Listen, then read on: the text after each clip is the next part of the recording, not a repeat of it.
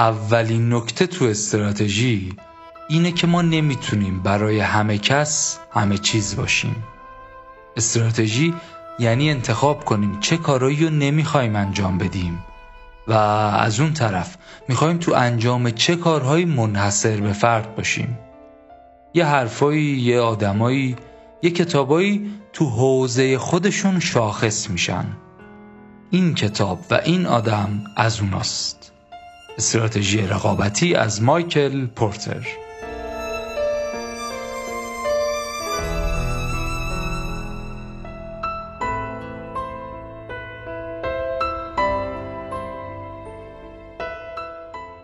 سلام. من امین علیرضایی هستم و شما به سومین قسمت از پادکست پاپیروس گوش می‌کنید. پاپیروس پادکستیه که تو هر قسمت من یک کتاب رو انتخاب می‌کنم و مختصری ازش برای شما تعریف می‌کنم. این پادکست به صورت فصلی منتشر خواهد شد و فصل اول اختصاص داره به کتابهایی در حوزه استراتژی. خیلی خیلی ممنونم از شما که به طرق مختلف حمایت می‌کنید و کمک می‌کنید به بیشتر شنیده شدن پاپیروس. پاپیروس رو می‌تونید از اپلیکیشن های پادگیر مثل کست باکس، پادبین، گوگل پادکست، اپل پادکست یا شنوتو، ناملیک و تهران پادکست بشنوید. و حتی یک هفته بعد از انتشار می‌تونید از تلگرام هم بشنوید. این قسمت رفتم سراغ یک کتاب کلاسیک و قدیمی استراتژی استراتژی رقابتی از مایکل پورتر.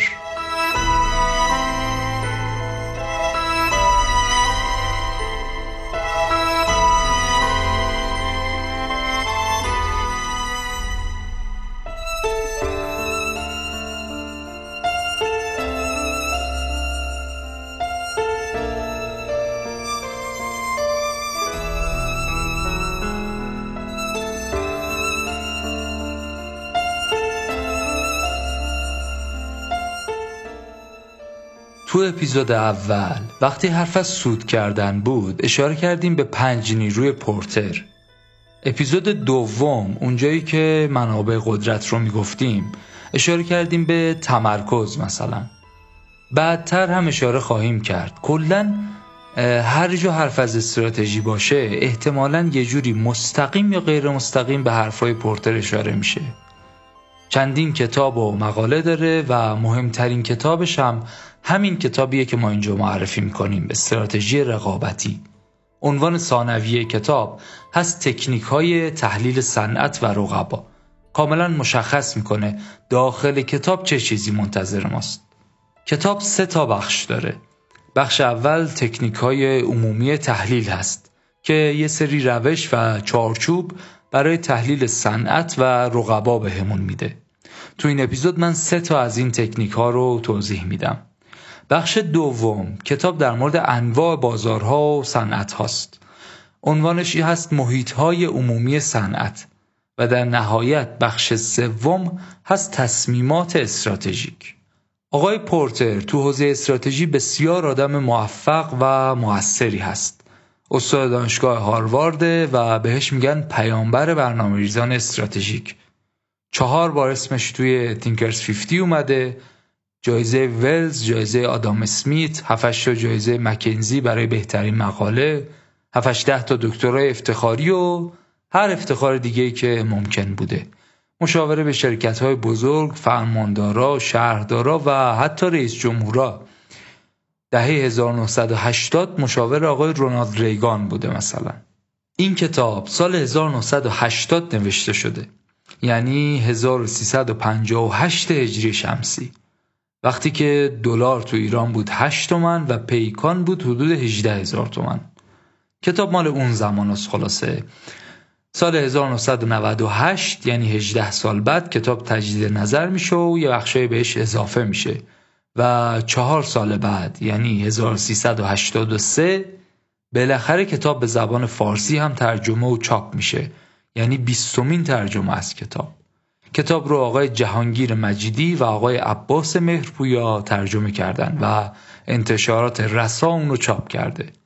از مقدمه کتاب به نظر می‌رسه سازمان توسعه صادرات و دفتر خوشه های صنعتی تو انتخاب و ترجمه و ارائه کتاب موثر بودن.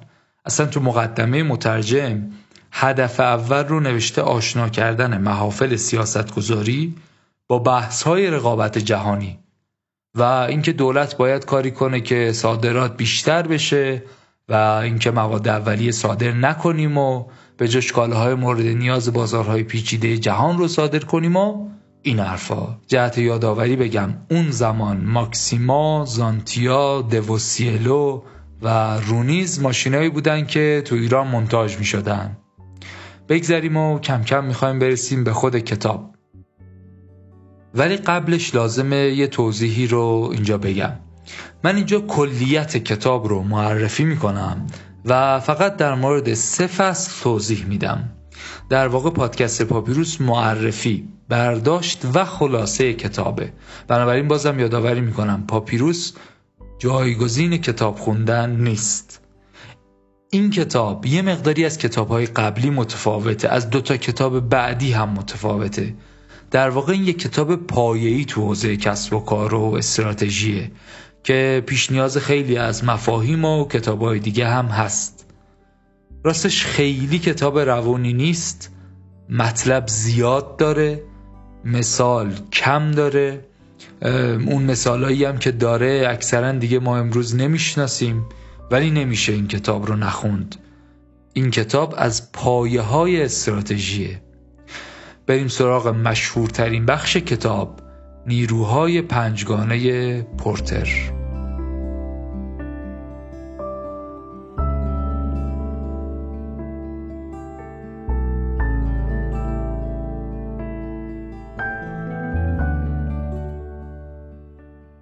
گفتیم که بخش اول اختصاص داره به روش های تحلیل و یکی از مهمترین این روش ها که خیلی ها پورتر رو با همین اسم به خاطر میارن نیروهای رقابتی پورتر یا نیروهای پنجگانه پورتر هست.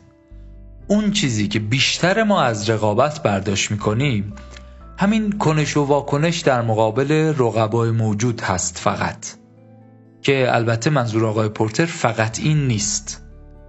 یه سری ابزارهایی مثل تبلیغ تبلیغ بیشتر خدمات بیشتر یا قیمت پایینتر. روش هایی هستن که شرکت ها استفاده می‌کنن و بعضی وقتها هم این رقابت بر سر قیمت. باعث میشه سوددهی کل صنعت کم بشه و بره سمت اقیانوس قرمز و این داستان ها برداشت ما از رقابت فقط کنش و واکنش در مقابل رقبای مثل ما هست. ولی منظور آقای پورتر از رقابت فقط این نیست. این هست چهار تا نیروی دیگه هم هست. خب همین قسمت اول رو بررسی کنیم. کتاب میاد از زوایای مختلف موضوع رقابت با رقبا رو بررسی می‌کنه. مثلا رقابت تو صنعتی که رشدش کنده با صنعتی که رشد تندی داره متفاوته. یعنی چی؟ یعنی اونجایی که رشد صنعت کنده بازی بازی سهمبری از بازاره. یه اندازه بازار نسبتا ثابت داریم که باید سعی کنیم سهم بزرگتری از این بازار رو کسب کنیم. یعنی اندازه کیک ثابته. ما باید سعی کنیم سهم بیشتری از این کیک رو برداریم.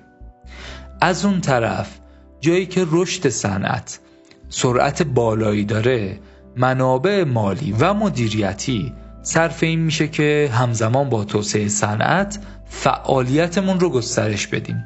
بنابراین تحقیق و توسعه خیلی مهم میشه مثلا. یا اینکه بعضی بازارها خیلی جای تمایز نیست. مثلا شما نمی‌تونی نمک رو برند کنی یا مثلا در شکر نوآوری اساسی ایجاد کنی. بنابراین رقابت روی قیمت و خدمات خواهد بود. از این دست تقسیم بندی ها و تحلیل ها و نگاه از زوایای متفاوت کتاب زیاد داره. ما اینجا مثلا سرعت رشد و تمایز رو اشاره کردیم. کتابم میاد همین موارد رو بیشتر توضیح میده. هم توضیح میده در مورد اینکه وقتی رقبا هم سطح باشن چی میشه. مختلف باشن چی میشه؟ وقتی که یکی از رقبا سهم بزرگی از بازار داشته چی میشه و الاخر داریم بخش رقابت با رقیب های مشابه رو بررسی می‌کنیم که از نظر آقای پورتر فقط یکی از نیروهای رقابتی هست. بعد از این تحلیل ها کتاب میاد در مورد موانع خروج صحبت می‌کنه. میگه یه سری چیزایی وجود دارن. که باعث میشه شرکت ها از بازاری خارج نشن و به رقابت ادامه بدن. یکیش محدودیت های دولتی و اجتماعیه. مثلا جنرال موتورز باید تولید کنه. یا تو ایران ایران خودرو و سایپا. به هر دلیلی دولت ها در این زمینه دخالت می‌کنن. نتیجه میشه اینکه به هر قیمتی باید به رقابت یا فعالیت ادامه بدن. دومی رو میگه دارایی های تخصصیه. مثلا کارخونه ای که دیگه کسی اون رو نمی‌خره یا دستگاهاتی که الان دیگه ارزش نقدیش پایینه. ولی خب میشه باهاش کار کرد. تو بعضی از صنایع اینا باعث میشن با اینکه سوددهی صنعت اومده پایین یه عده همچنان به رقابت ادامه بدن. سومی هم میگه موانع عاطفیه. مثلا یک حس وابستگی به یک حرفه خاص. یا مثلا اینکه ما کارمون اینه. نمی‌دونم هر چیزی که باعث میشه یک طرح خروج که از لحاظ اقتصادی توجیه شده رو بذاریم کنار. احتمالا بعضیاش خطاهای شناختی باشن حتی. کار نداریم. پس این مواردی که گفتیم شد موانع خروج. یه وقتایی رقابت شدید میشه اقیانوس قرمز میشه ولی رقبا از بازار خارج نمیشن. یه چیزایی باعث میشه شرکت ها از بازاری خارج نشن. از اون طرف یه سری مسائلی باعث میشه هر کسی نتونه وارد همین بازار بشه. به غیر از کسایی که تو همین الان تو بازار حاضرن و دارن فعالیت می‌کنن یه عده دیگه هم هستن که یا تازه وارد بازار شدن یا می‌خوان وارد بازار بشن. یکی دیگه از نیروهایی که سطح رقابت تو یک صنعت رو مشخص می‌کنه همین تازه واردهان. ممکنه ما سهم بازار بزرگی داشته باشیم. اصلا رهبر بازار باشیم نصف بازار رو داشته باشیم فرقی نداره. همه باید حواسشون به تازه واردها باشه. حتی نوکیا.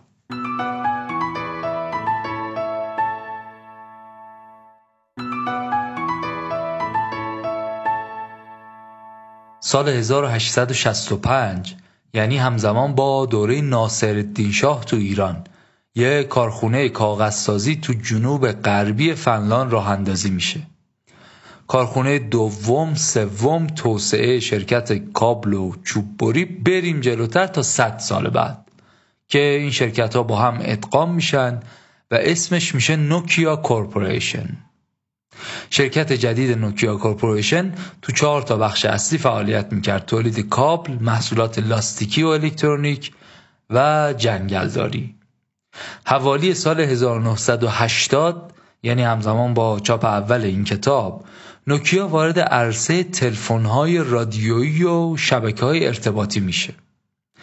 هفت سال بعد یعنی 1987 آقای میخایل گورباچوف که به فنلاند سفر کرده با یک تلفن دستی با مسکو تماس می‌گیره.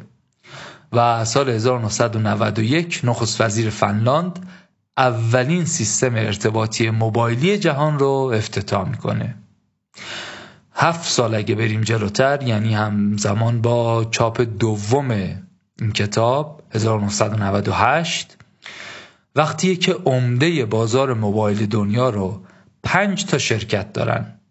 نوکیا، سامسونگ، موتورولا، الژی و سونی اریکسون. این پنج تا شرکت مجموعاً 85 درصد بازار رو دارن. و نوکیا با 40 درصد پیشروه از دوران اوج نوکیا تو اون سالها زیاد میشه گفت. پنج برابر شدن فروش توی پنج سال تنوع طرحها پیشرفتهای سخت افزاری دوربینای قوی گوشی های محکم فروش های زیاد. همینطور بگیر بیا تا سال 2007 که آقای استیو جابز میاد رو صحنه و اولین گوشی آیفون رو معرفی می‌کنه.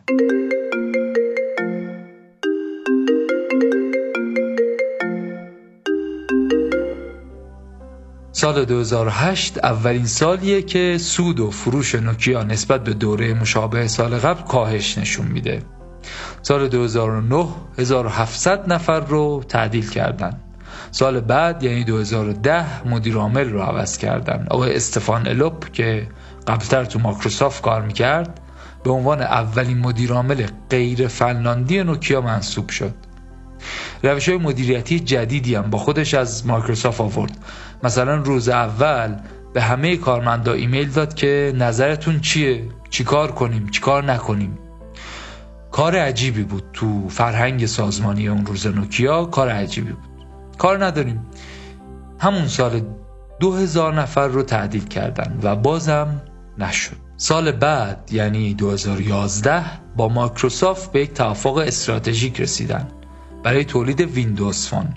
بین همه سیستم عامل های ممکن و موجود فقط ویندوز انتخاب شد. قابلیت های سخت افزاری نوکیا با سیستم عامل جدید هم کارساز نبود. همون سال چهار هزار نفر رو تعدیل کردند و بازم نوکیا رو به پایین بود. سال بعد یعنی 2012 ده هزار نفر رو تعدیل کردن و در نهایت سال 2013 مایکروسافت نوکیا رو خرید. شرکتی که از سال 2000 تا 2010 ده سال رتبه پنجم و ششم بهترین برند رو داشت.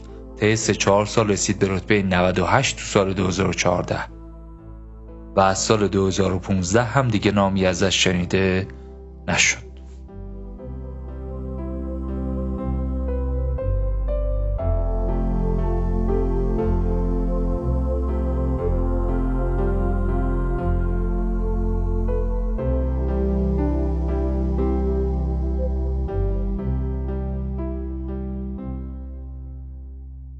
در مورد شکست نوکیا و دلایلش و درسهایی که میشه ازش گرفت حرف خیلی زیاده. مثلا یه دی همه تقصیرها رو گردن مدیرعامل جدید میندازن. آقای استفان لوب که گفتیم سال 2010 اومد نوکیا میگن ایشون نوکیا رو زمین زد. یه دی کم مهربون ترن باهاش. میگن سال 2011 که تصمیم گرفت اسمارت فون فقط با سیستم عامل ویندوز بده اون موقع اشتباه کرد. اونجا اگه می‌رفت سراغ اندروید اینطور نمی‌شد. این گروه تعدادشون کم هم نیست دیگه. یه ده یکم از جنبه فرهنگ سازمانی نگاه کردن. میگن که از قبلتر فرهنگ ترس غالب بود. به خصوص مدیران میانی ترسو و ضعیفی داشتن. فضا فضای بازی نبود. سیستم خیلی بروکراتیک بود. خلاصه متفاوت بود از شرکت های جوونی مثل مایکروسافت یا گوگل مثلا. یه گروه دیگه هم میگن که اصلا نوکیا ذاتا یه شرکت سخت افزاری بود و واقعا پیشرو هم بود تو این زمینه. گوشی های فوقلاده محکمی داشت طرحهای متنوعی داشت تاشو کشویی گرد مربع مستطیل ساده. نسبت به بقیه دوربینای خیلی قوی داشت. حتی همین اواخر سال 2013 لومیا 10 20 رو داده بود که 41 مگاپیکسل دوربین داشت. اون موقع آیفون 5 که تازه اومده بود مثلا 5 مگاپیکسل دوربین داشت. از لحاظ رم و CPU باتری نمی‌دونم هر مشخصه سخت افزاری لومیا 10 20 بالاتر از آیفون بود. ولی نشد دیگه. دیگه برای بازگشت دیر بود. راستشو بخواین من همون روزا به عنوان یک طرفدار نوکیا فکر می‌کردم نوکیا با این نسل از گوشی ها می‌تونه برگرده و سهم بازار خودش رو بگیره. خودشون هم اینطور فکر می‌کردن یعنی سامسونگ و اپل نرم افزارهای بهتری می‌دادن. نوکیا مگاپیکسل می‌برد بالا. حق هم داشت البته. قبلا که اینها نبودن یا کوچیک بودن و رهبر بازار بود جنگ جنگ سخت افزاری بود. اینا هم سازمانشون و رقابتشون و همه چی و بر اساس توسعه سخت افزاری گذاشته بودن. ولی صنعت تغییر کرده بود و دیگه تنوع تو فیزیک گوشی کمتر دیده می‌شد. توسعه سخت افزاری به حد بلوغی رسیده بود تقریبا و الان دیگه دوره پیشرفته نرم افزاری بود. یه مقاله هست توی نیویورکر که میگه دو تا علت عمده داشته. یکی اینکه نوکیا شرکت سخت افزاری بود و در حالی که رقابت توی اون روز نیاز به پیشرفت‌های نرم افزاری داشت. و دوم که نوکیا قدرت برند خودش رو بیش از حد ارزیابی کرده بود.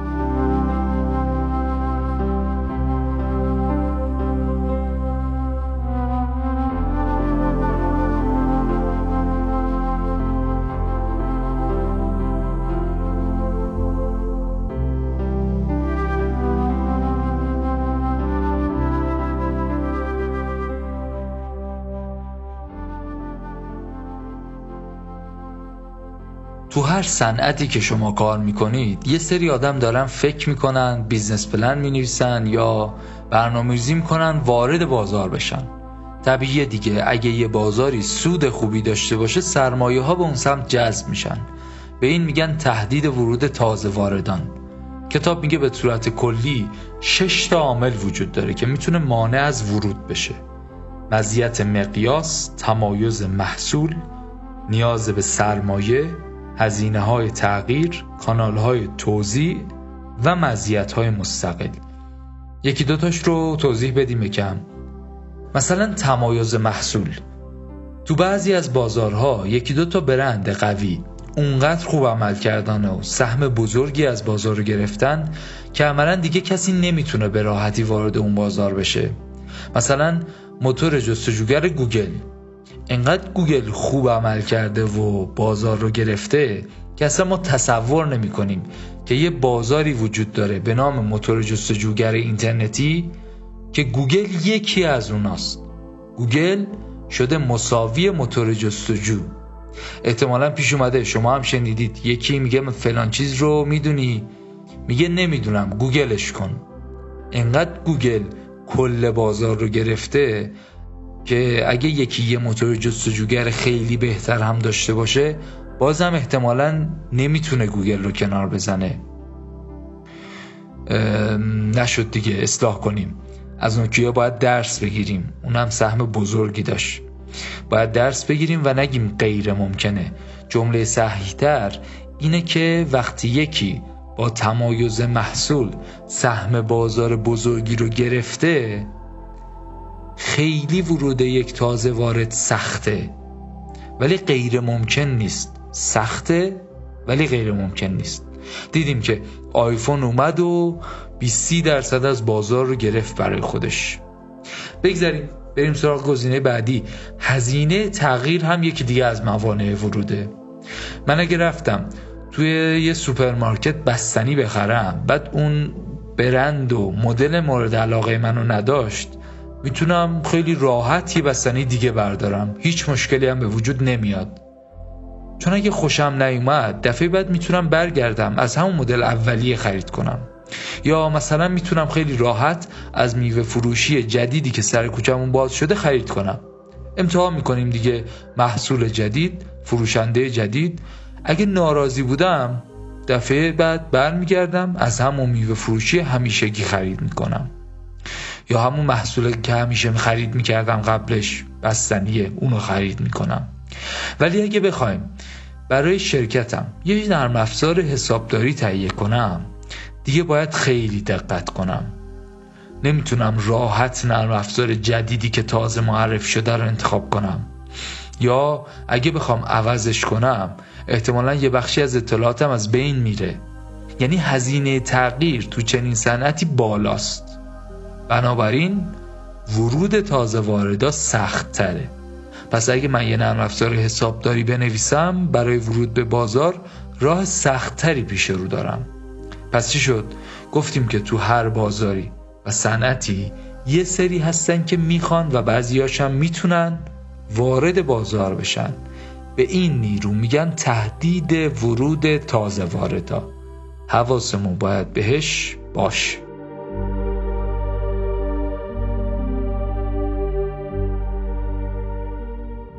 سومین نیروی رقابتی پورتر محصولات جایگزین هستند. شرکت های موجود توی یک صنعت همه با هم دارن رقابت می‌کنن با صنایعی که محصولات جایگزین تولید می‌کنن. یادم زمانی که کارآموزی می‌رفتم یه سری کارخونه های شبیه به هم وجود داشتن که کولر آبی و آب گرم کن و بخاری گازی تولید می‌کردن. خیلی هم اهل آرندی و محصولات جدید و این حرفا نبودن. ولی خب تو بازار کم کم محصولات جایگزین داشت جای اینا رو می‌گرفت. برای گرم کردن خونه مردم رادیاتور و شومینه رو به بخاری گازی ترجیح می‌دادن. برای خنک کردن خونه و محل کار دیگه کولر آبی تنها گزینه نبود. کولر گازی و داکت اسپلیت هم کم کم جایگزین شد. و پکیج و موتورخونه هم جای آب گرم کن رو گرفت کم کم. پس چی شد؟ رقابت فقط این نیست که خودمون رو با شرکت های مثل خودمون مقایسه کنیم اونا فقط یکی از نیروهای رقابتی هن. اگه کولر آبی تولید می‌کنیم باید توجه داشته باشیم که کولر آبی نیاز مشتری های ما نیست نیاز اونا خنک کردن محیطه و شاید وسایل دیگه ای هم باشن یا به وجود بیان که بتونن بهتر و راحتتر و شاید هم ارزونتر محیط رو خنک کنن. پس سه تا نیرو گفتیم وجود داره که هر ستا به نحوی می‌خوان به تقاضای مشتری در این سطح از این بازار پاسخ بدن. یه سری رقیب مشابه ما وجود دارن. یه سریا تازه وارد بازار شدن یا می‌خوان وارد بازار بشن. و یه سری دیگه هم هستن که محصول جایگزین تولید می‌کنن. این ستا نیرو کارشون پاسخ دادن به نیازهای مشتری است. نیروهای چهارم و پنجم ولی یه مقدار متفاوتن. به طور مستقیم اینا با ما رقابت نمی‌کنن. ولی قدرت و تنوع و شرایط اونها روی سوداوری ما تاثیر مستقیم خواهد داشت. نیروهای چهارم و پنجم توان چانه زنی خریداران و تأمین کنندگان هست. خریدار محصول و خدمت شما هر کسی باشه دوست داره کمترین قیمت رو بپردازه و بیشترین ارزش و خدمات رو بگیره. این خریدار که اینجا میگیم در واقع ترجمه بایر هست و یه فرق جزئی با مشتری یا کاستومر داره. فرقش هم اینجاست که اگر من یه کارخونه بستنی داشته باشم مشتری من اون کسیه که پول میده بستنی رو از سوپرمارکت می‌خره و می‌بره خونه استفاده می‌کنه. ولی خریدار من اون مسئول خرید سوپرمارکت یا هایپرمارکته. وقتی این سوپرمارکت ها یا بقالی ها متمرکز نبودن قدرت چانه‌زنی کمتری هم داشتن. ولی الان دیگه اینطور نیست به خصوص تو شهرهای بزرگ این هایپرمارکت ها و فروشگاه های زنجیری قدرت چانهزنی بالاتری دارن. مثل والمارت که اصلا حضور و ظهورش توزیع قدرت تو زنجیره تأمین رو دگرگون کرد. خلاصه کتاب میگه قدرت چانه زنی خریداران هم یکی از عواملیه که تعیین می‌کنه شما چقدر می‌تونی سود کنی.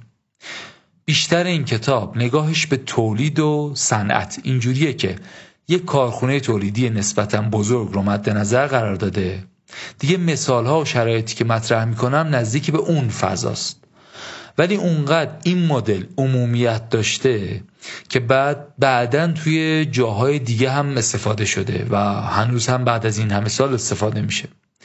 و روش ها و چارچوب هایی که ارائه کرده هنوز هم قابل استفاده است.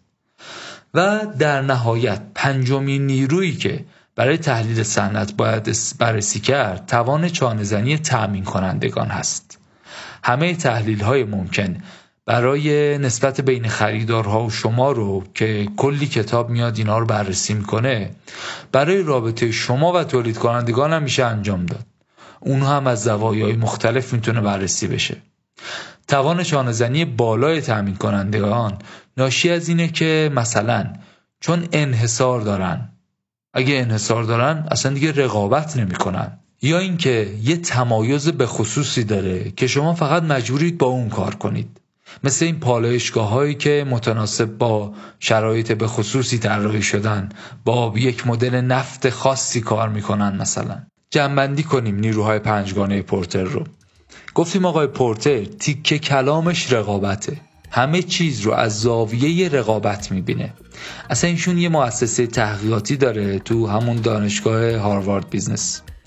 که این مؤسسه سه تا هدف اصلی داره. هر ستاش هم در مورد رقابته. اطلاعات بیشتر رو می‌گذاریم توی اینستاگرام. اینجا دیگه وارد اونجا زیاد نشیم. گفتیم منظور از رقابت فقط جنگ با شرکت های شبیه به خودمون نیست. اونم هست ولی تازه واردام هستن محصولات جایگزین هم هستن. قدرت چانه زنی خریدارها و تامین کنندگانمون هم هستن. این پنج تا عامل با هم تعیین می‌کنن که میزان سوداوری ما چقدر می‌تونه باشه و وضع نقدینگیمون چطور باشه. بریم سراغ فصل بعدی استراتژی های عمومی.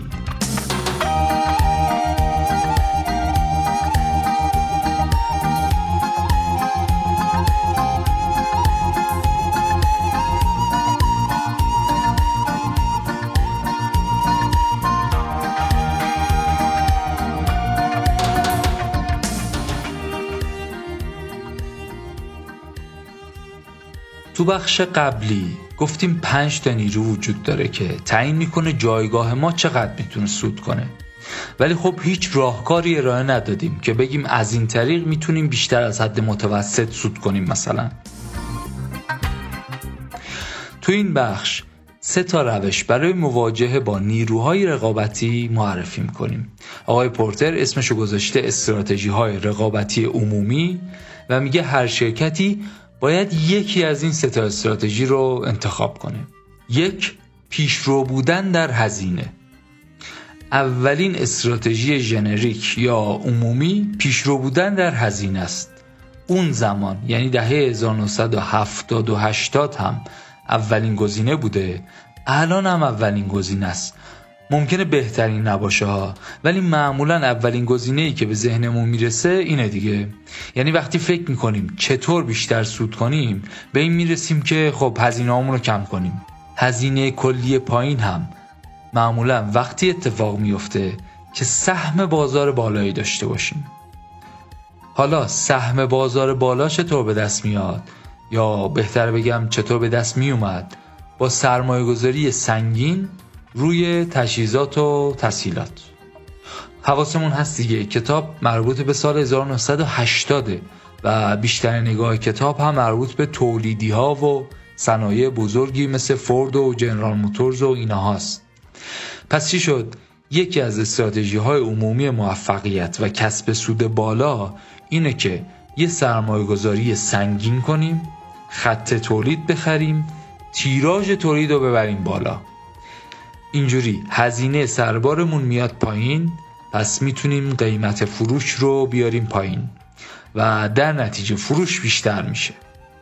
دوباره همین چرخه تیراژ بالا هزینه پایین قیمت پایین فروش زیاد دوباره تیراژ بالا هزینه پایین قیمت پایین فروش زیاد دوباره. دو تمایز. استراتژی عمومی دوم تمایزه. تمایز توی محصول شبکه فروش خدمات تسهیل در دسترسی کیفیت یا وفاداری مشتری به علامت تجاری محصول. چه ترکیب اسمی سختی بود؟ وفاداری مشتری به علامت تجاری محصول. همون چیزی که امروز بهش میگیم برند دیگه. میگه وقتی شما تمایز ایجاد کردی فرض کنید از طریق همین برند مثلا اون وقت حساسیت مشتری به قیمت کمتر میشه. وقتی حساسیت به قیمت کمتر باشه می‌تونی گرونتر بفروشی و بیشتر سود کنی. پس اینجا دیگه اون بحث پیشرو بودن در هزینه اولویت نیست. اتفاقا هزینه می‌کنیم. یا بهتر بگم سرمایه گذاری می‌کنیم. سرمایه گذاری می‌کنیم روی تمایز. تمایز رو بلتر می‌کنیم متمایزتر میشیم بیشتر میفروشیم بیشتر سود می‌کنیم دوباره. سرمایه گذاری روی تمایز متمایزتر فروش بیشتر سود بیشتر دوباره. سرمایه گذاری تمایز فروش سود دوباره.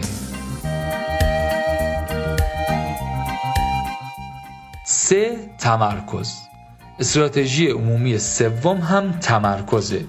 تمرکز روی یک بخش خاصی از بازار یا تولید یک محصول به خصوص یا تمرکز روی یک بخش خاصی از مشتری ها مثلا شرکت هایی داریم که فنر تولید می‌کنن. یه محصول تخصصی. تعداد مشتری محدود تعداد رقبا محدود. یا فرض کنید فروشگاه هایی که فقط لباس سایز بزرگ دارن 4x لارج و 5x لارج و 6x لارج. اونم تمرکز کرده روی گروه مشتری خاص. یا مثلا شرکتی که کشتی های تفریحی می‌سازه. هر چقدر از اون زمان یعنی 1980 که کتاب نوشته شده جلوتر اومدیم اتفاقا این استراتژی بیشتر و مهمتر هم شده. یه سری نیازهای عمومی جوامع رو خطوط تولید رفت می‌کنن. ولی یک بخش های خاصی از مشتری ها یه سری نیازهایی دارن که نیازهای خاصی هن که می‌تونیم متمرکز بشیم روی رفع اون نیاز. اصلا به همین دلیله که توی بوم مدل کسب و کار اولین جز هست بخش های مشتری. اگه در جریان نیستید آقای الکس اوستروالدر کتابی داره به نام خلق مدل کسب و کار. اونجا میگه اصلا محصول رو ول کن سازمان رو ول کن. اول به هم بگو مشتریت کیه. مشخصاتش رو تعریف کن. بگو چه شکلیه چند سالشه چه جوریه. بعد بگو چه ارزشی پیشنهاد می‌کنی و الاخر اونم کتاب فوقلاده و موضوع قسمت بعدی پادکست ما هم خواهد بود. اول اون کتاب یه نقل قول آوردن از همین آقای پورتر که میگه مدل کسب و کار اساسین ترین گام در فرایند اندیشیدن به بقای سازمان است. این دوتا نکته خیلی جالب داشت. یکی این که داره از مدل کسب و کار اینقدر تعریف می‌کنه و دیگری اون بقای سازمان. بگذاریم هفته بعد بیشتر می‌رسیم بهش. برگردیم به کتاب خودمون. در مورد تمرکز صحبت کردیم. احتمالا این حرف رو جاهای مختلف به انواع مختلف زیاد شنیدید. دلیلش هم اینه که اصلا استراتژی در مورد تمرکزه. اینجا هم آقای پورتر سومین استراتژی عمومی رو تمرکز عنوان می‌کنه. بعد میاد میگه شما باید بیاید یکی از این سه تا استراتژی رو انتخاب کنید. قسمت قبلی در قسمتی که استراتژی خوب استراتژی بد رو گفتیم در مورد اینکه چرا این همه استراتژی بد داریم صحبت کردیم. گفتیم مشکل انتخاب نکردنه. می‌خوایم هم اونو داشته باشیم همین یکیو. بعد هیچ کدوم هم نداریم. عین همون رو آقای پورتر هم گفته چهل سال پیش هم گفته. میگه نباید اون وسط ها گیر کنید. باید یکی از این ستا استراتژی رو انتخاب کنید.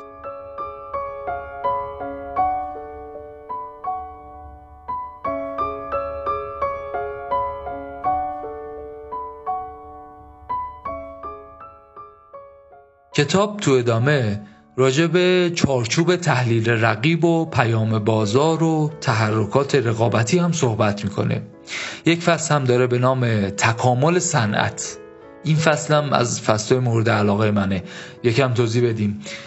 دیدید یه حرفی رو از یه جایی ور میدارن می‌برن یه جای دیگه به عنوان یه اصل ارائه می‌کنن. بعد کلیت حرف درسته مثالش هم درسته. ولی توی این یکی بازار تو این جای دیگه معنی نداره. یا اینکه حرف اون جایی که زده میشه درسته ولی نمیشه اون رو تعمیم داد. مثلا از آموزه ها و مثال های اپل میارن تو بازار FMCG یا مثلا از نایک نقل میارن برای توسعه استارتاپ.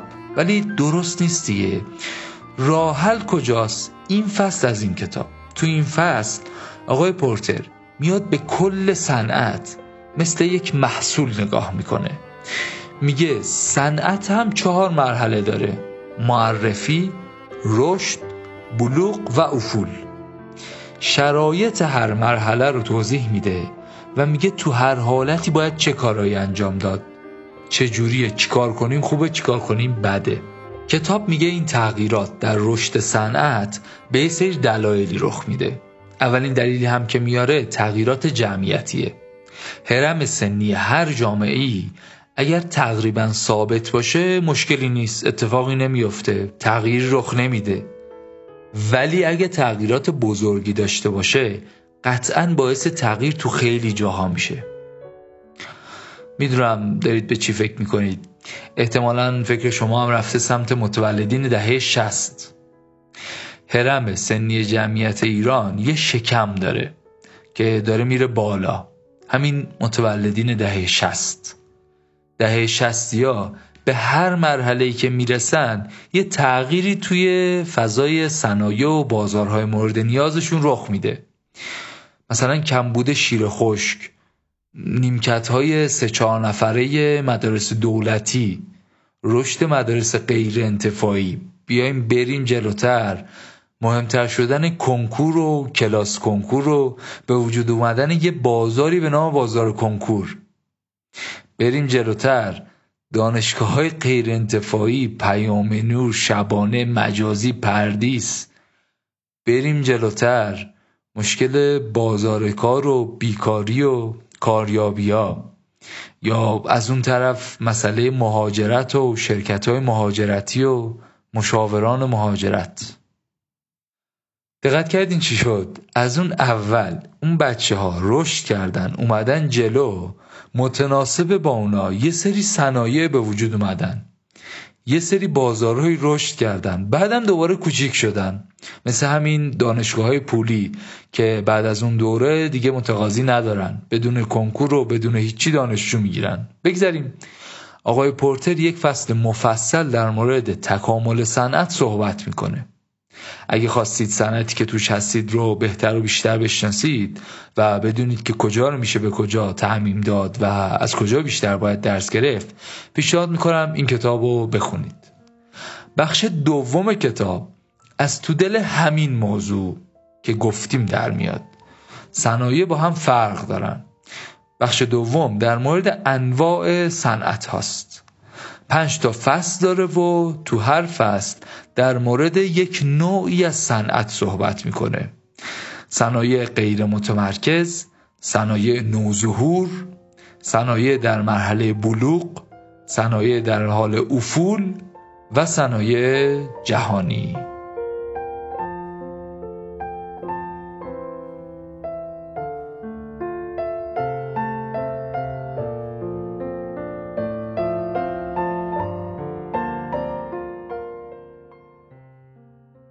بخش سوم کتاب هم در مورد تصمیمات استراتژیکه.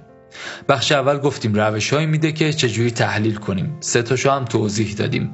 نیروهای پنجگانه و سه استراتژی عمومی و چهار مرحله صنعت.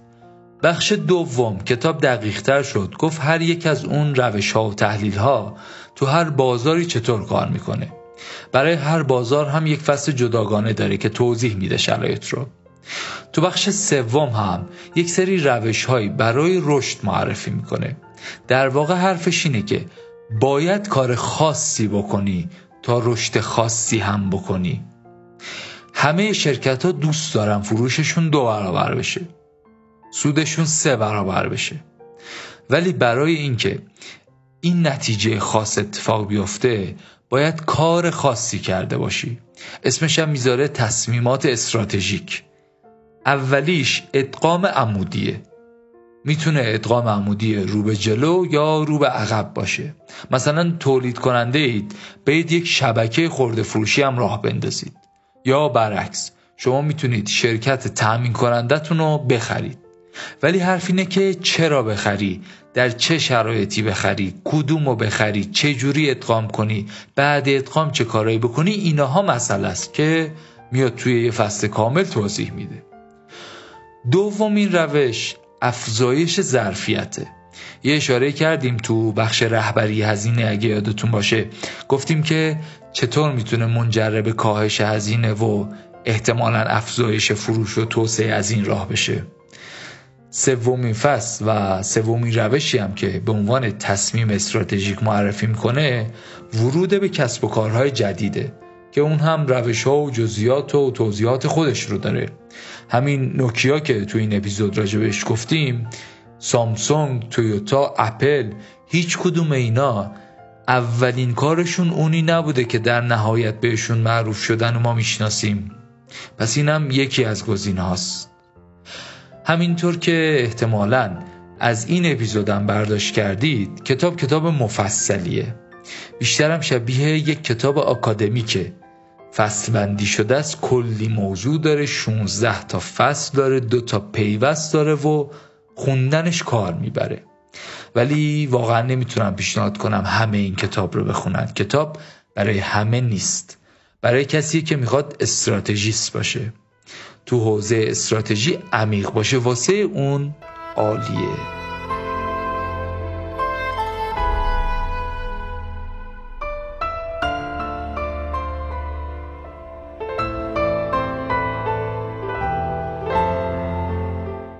چیزی که شنیدید اپیزود سوم پادکست پاپیروس بود. خیلی ممنون از شما که تا اینجا همراه من بودید. ممنون از شاهین پشان و لطفا نظر خودتون در مورد پادکست رو به من برسونید. بهترین راه اینه که هر جایی که میشنوید کامنت بگذارید. و بهترین راه شنیدن پادکست اپلیکیشن هایی مثل Castbox، Podbean، Google Podcast یا Apple Podcast ه تو شبکه های اجتماعی مثل توییتر، اینستاگرام و تلگرام هم با من در ارتباط باشید. نشانه ما هست پاپیروس پادکست. اگر فکر می‌کنید مطالب این اپیزود می‌تونه برای کسی مفید باشه لطفا لینکشو براش بفرستید و کمک کنید به بیشتر شنیده شدن پادکست های فارسی. موضوعاتی که تو پادکست مطرح میشه همینجا تموم نمیشن. توی صفحه اینستاگرام ما می‌تونید هواشی و موضوعات جانبی مربوط رو پیگیری کنید. قسمت بعدی پادکست یک کتاب جدیدتر و البته نوآوران است. خلق مدل کسب و کار از الکساندر اوستروالدر. تا قسمت بعد خدا نگهدار.